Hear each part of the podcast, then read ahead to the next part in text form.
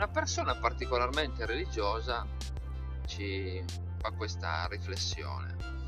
Il mondo è così perfetto, in equilibrio. Come, come si fa a pensare che sia frutto del caso e non ci sia una, un'entità divina che abbia deciso e costruito questo mondo?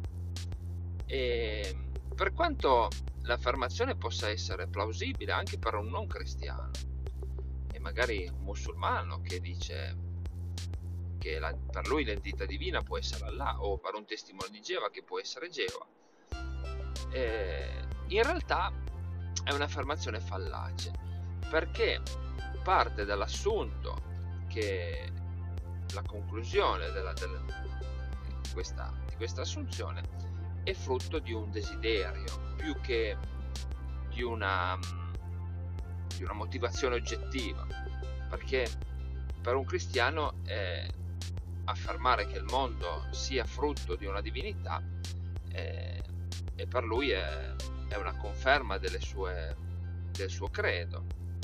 E questo prende il nome di wishful thinking, ovvero pensiero desiderato. E infatti non è sufficiente avere for- un forte desiderio in qualcosa per affermare che sia vero. Per quanto possa essere plausibile che ci sia appunto una, una divinità, ma non è sufficiente il pensiero il de- o il desiderio per affermare che una cosa sia vera.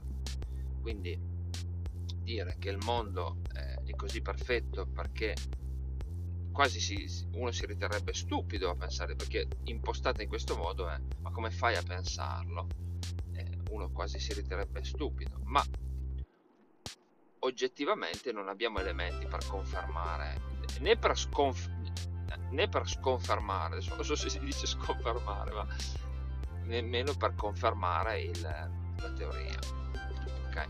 Wishful thinking. Grazie mille per l'ascolto e buona giornata. Ciao.